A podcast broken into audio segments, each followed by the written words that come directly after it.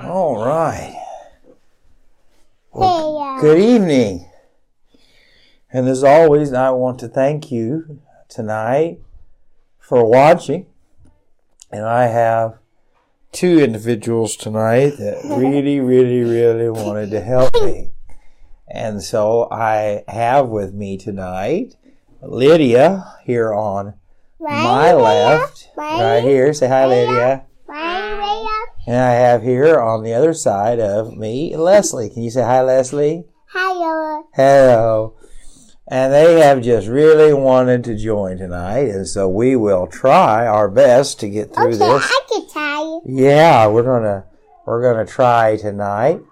And uh, last night we started talking about pressing on Yeah. and how to overcome discouragement, or how to overcome loss, or how, how to overcome no, no, no. How to overcome that feeling that you want to quit.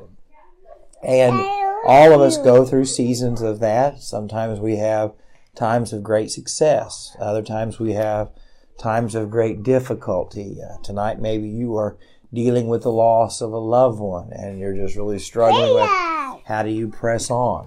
Uh, maybe tonight you're struggling with the situation of betrayal or hurt and you're asking yourself, um, how do I press on? Uh, maybe tonight you're just tired. You're tired from the busyness of life and the challenges you face and, and maybe it's that feeling that you just never can get ahead. And so tonight, when we look at pressing on, and we looked last night at verse 14, I press toward the mark of the prize of the high calling of in, in Christ Jesus. And I told you that I wanted to begin to talk to you about how to practically press through or press on. I think most of us, if I was to say the little engine, you would say that could. If you remember that story from your childhood or, or from when you had children, uh, or when you were a kid, uh, I think I can, I think I can, I think I can. And as Christians, that's not quite how we think about it. We think about it in the sense that I know He can. I know He can get me through this difficult time. I know He can forgive me of my mistakes. Mm. I know that He will be with me in the difficult time. Yes, yes, yes. And so tonight, the first thing I want to talk to you about is thinking God's way. Quit that. And starting in verse 15, it says these words Let us therefore, as many as be perfect, and that doesn't mean perfect in the sense of obedience. He's talking about saved people. If you're truly saved, let us therefore, as many as be perfect, be thus minded. How you think? Listen, give me a juice. And if anything ye be otherwise minded, God shall reveal even this unto you. He says you've got to be thinking the right way. And even if you're not thinking the right way, ask God to show you the right way of thinking. Oh, And so how to press on. Do you want to go see mommy? Okay, go see mommy, both of you. Yeah, go see mommy. All right. Go see mommy. Go, that's okay. You guys go see mommy, and then I'll be. You come back. Go see mommy. And so, how to think God's way. And so, if we have to think in order to press through the difficulties, if we have to press through to experience the blessings, if we have to press through to do what God has asked us to do, what should we think about? Philippians 4, verse 8 says it like this Finally, brethren, whatsoever things are true, whatsoever things are honest, whatsoever things are just, whatsoever things are pure, whatsoever things are lovely, whatsoever things are of good report, if there be any virtue, if, if there be any praise, think on these things. What you are thinking about, what you are intaking, ch- shows how you can press on. If all you listen to is the news that will make you depressed and discouraged, if all you listen to is people who backbite and gossip, that's what's going to shape your thinking. But he says here, focus on certain things. And so tonight, if you want to be an overcomer, if you want to come out of the other side of this storm victorious, if you want to raise the flag as the king of the hill, you have to be thinking on certain things. Okay, come here, sis. Oh, okay. I don't. Oh, we have to be careful. I don't believe she's got underwear on. So, uh, but that's just the normal occurrence with the kids in this house. So we looked at what you think about. And then Romans 12 tells us that your thinking will transform who you are. Romans 12, verse 2. And be not conformed to this world, but be ye transformed by the renewing of your mind, that you may be prove what is that good and acceptable and perfect will of God. You have to be thinking, but not only thinking, meditating and letting it change the way you are, the processes you go through, the, the, the visions that you have for the future and for today. It starts with thinking and allowing that thinking to change who you are. In the book of Colossians, chapter 3, the Bible describes it like this.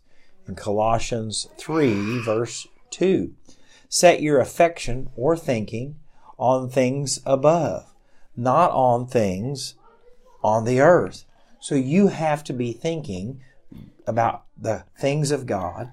You have to be letting them change how you process. And then you have to be thinking eternally. You have to be thinking about things that make an eternal difference, that are storing up treasures in heaven, not in this world. You see, most of us are so worldly minded that we've forgotten the promises and blessings of God. What heaven's going to be like, what it's going to be like to worship God, what it's going to be like to have no sickness, no pain, no death, all of those things. We're living with the mindset that people need to be saved, that people need to get right with God. And then the last thing from Romans 8 tonight, because I wanted to give you a lot of verses tonight, because I don't want you to hear that Jake tells you to do this or Jake wants you to think this way. That God wants you to it? think this way. I don't know. Starting in verse 5 of Romans chapter 8, it says these words For they that are after the flesh do mind the things of the flesh, but they that are the Spirit are thinking of the things of the Spirit. For the carnally minded it is death, but to the spiritually minded it is life and peace. How you think is an overflow of who you are. And tonight, if you're a child of God, oh my, are you okay? And you know that you're forgiven. You have to be thinking, God has set me free. Not, I'm carrying all this guilt. Oh my goodness gracious, girl, that's too much Kool Aid at one time. If tonight you know that you are right with God, even though you don't always make the right decisions, you can tell yourself that God still loves me, even though I have failed Him.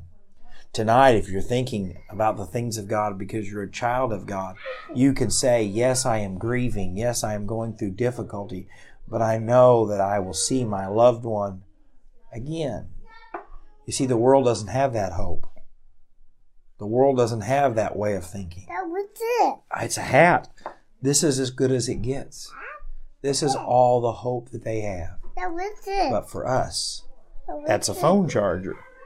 Everything is different. And so tonight, if you want to overcome, if you it's a phone charger. If you want to press on, it starts That with thinking. it, yeah. What goes in, what you meditate. That was that changes who you that are. was that charger. So as always, I want to thank you that tonight for watching. And Leslie, would you like to say anything to everybody? Yeah. What would you like to tell them? That, yeah. That's Daddy. yeah. Can you tell them thank you for watching? That one? Yeah. Can you say thank you? Yeah. Oh yeah. Okay. Can you tell them to have a wonderful weekend? Two windows. Yeah. Can you tell them to go to church? Good set. Go to church on Sunday. As always, we love you and we're praying for you. And please don't hesitate set. to go to church to send us a message, to send us a prayer request. I will try to answer them and get it back as quick as I can. But it is just a really busy season right now. And so, not forgot you. It's just, it's going as quick as we can. And so, say we love you and we'll see you later. Bye. You say bye? Yeah. Okay.